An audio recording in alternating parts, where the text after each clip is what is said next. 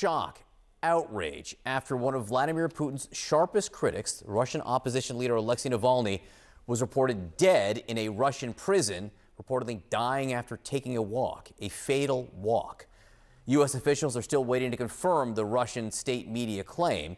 Navalny's wife had this to say just a short time ago in front of dozens of heads of state.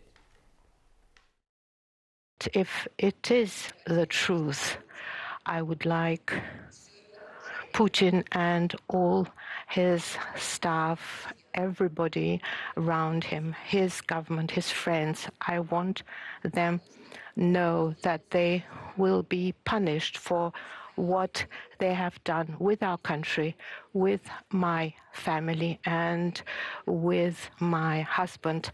They will be brought to justice, and this day will come soon. What strength to stand there in Munich. With us now, CNN's chief international correspondent Clarissa Ward and Matthew Chance, chief global affairs correspondent Clarissa. Um, you could see the anger and also the resolve from Alexei, Alexei Navalny's wife there.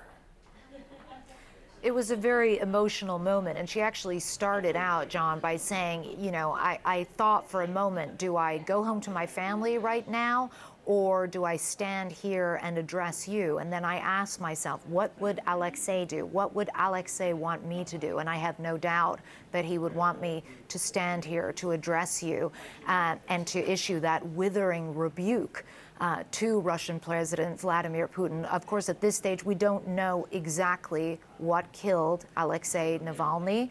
Uh, we have only been told through Russian media that he took a walk at the penal colony uh, where he was suffering terrible treatment, where he had at times been in less than good health. And yet, when we saw him yesterday um, via teleconference from a courtroom, he appeared healthy, he appeared jovial. We've also heard a report from his mother who told Novaya Gazeta, the Russian publication, that she wouldn't be accepting condolences because she couldn't believe it, because she had seen Alexei Navalny on February 14th, that he had appeared to be in good health and good humor.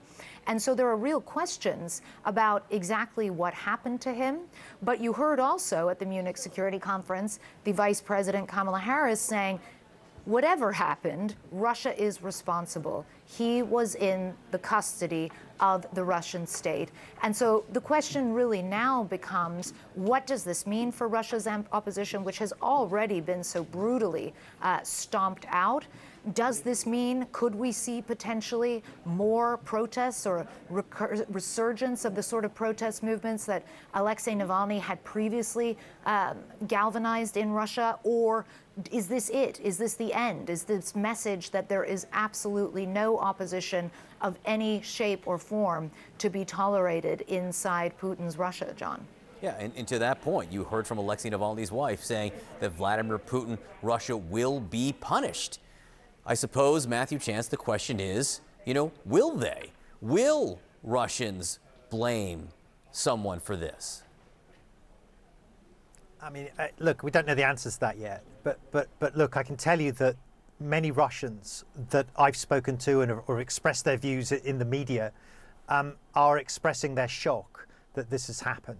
That Alexei Navalny, uh, who is undoubtedly the most high profile opposition figure in the country, has died whilst in the custody of the Russian prison authorities. Now, whether that will have um, an impact um, in the way that Alexei Navalny has had an impact in the past, he's, he's been able to bring out tens of thousands of people onto the streets in towns and cities across the country when he's called for them in the past. But we're in a different environment now.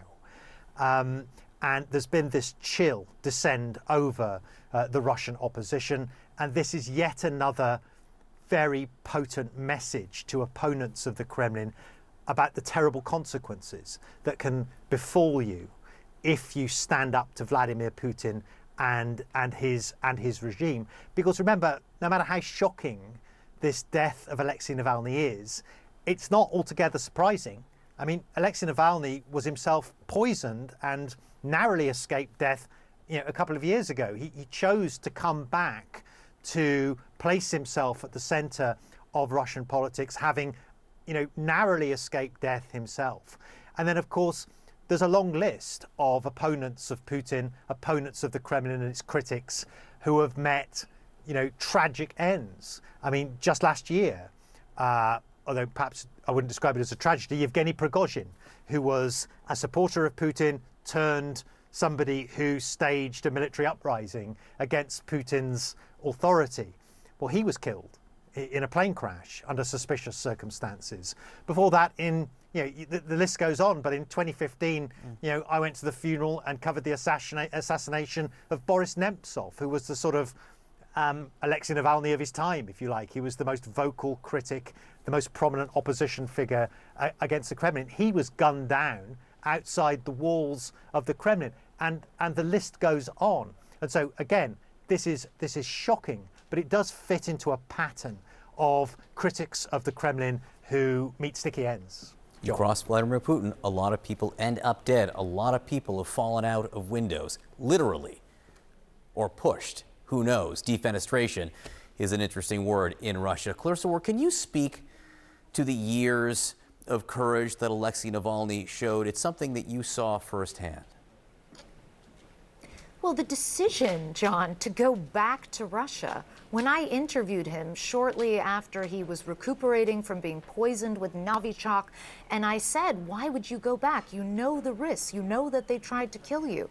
But he was very sanguine about the risks. He was very determined to see and fulfill his mission, which he believed was to serve the Russian people. He understood implicitly that he could not do that in exile. He knew the risks, and yet he decided to go ahead and do what he felt was necessary and important to do. And I think that any criticism that one could possibly level at Alexei Navalny, certainly cowardice is not one of them. This is a man who is one of the most or was one of the most extraordinarily courageous individuals, certainly that I have ever interviewed, John. He walked into the fire. Uh, Clarissa Ward, Matthew Chance, thank you both so much for being with us. I know we're going to talk to you again very soon in 2021. US President Joe Biden warned Russian President Vladimir Putin that Moscow would face devastating consequences if Alexei Navalny were to die in prison. Here are Mr. Biden's remarks to the media about that conversation. What do you say would happen if opposition leader Alexei Navalny dies? I made it clear to him that I believe the the consequences of that would be devastating for Russia. Well, let's get to Arlette Saenz at the White House. What has been the response at this point? Well, Becky, uh, White House officials, administration officials have been stressing they are still working on actual confirmation of these reports that Alexei Navalny died while in prison in Russia. But they have expressed uh, their belief that this is a terrible tragedy. We've also heard directly from Vice President Kamala Harris and Secretary of State Antony Blinken, who both said, even as they're waiting confirmation for these reports, that they believe Russia is responsible. We also know Blinken uh, met privately with the wife of Alexei Navalny. Navalny, Yulia, to express his condolences if these reports actually do pan out to be true. But it does come, as you heard from President Biden there, that he has warned Russian President Vladimir Putin directly that the consequences of Navalny dying in prison uh, would be devastating for Russia. Now, this was before Russia invaded Ukraine, before the crippling sanctions that had been issued against the country in the wake of that invasion. So it, there's a big question about what the consequences would look like now. That is something National Security Advisor Jake Sullivan hinted at a bit earlier today in his own uh, remarks about this, saying that they will be working uh, with countries once they've confirmed that this is true to figure out what those next steps will be. But this is something Biden has really been pressing Putin on since the beginning of his administration. In his very first phone call with Putin, Biden raised the need for Putin to immediately release Navalny. That is something that administration officials consistently have been pushing for in recent years. Now, right now, uh, the Short while ago, Vice President Kamala Harris uh, delivered remarks in Munich where she talked about how this is a further sign of Putin's brutality uh, in Russia. But Harris's uh, meet meetings and conversations that are ongoing in Munich are now really taking taking on a heightened significance. Harris had been traveling there to, in one part, uh, to talk about the U.S. role in the world, but also U.S. commitment to NATO allies. At a Trump, or at, at a time when back here at home, former President Donald Trump uh, recently suggested that he would encourage Putin to do whatever he wants to countries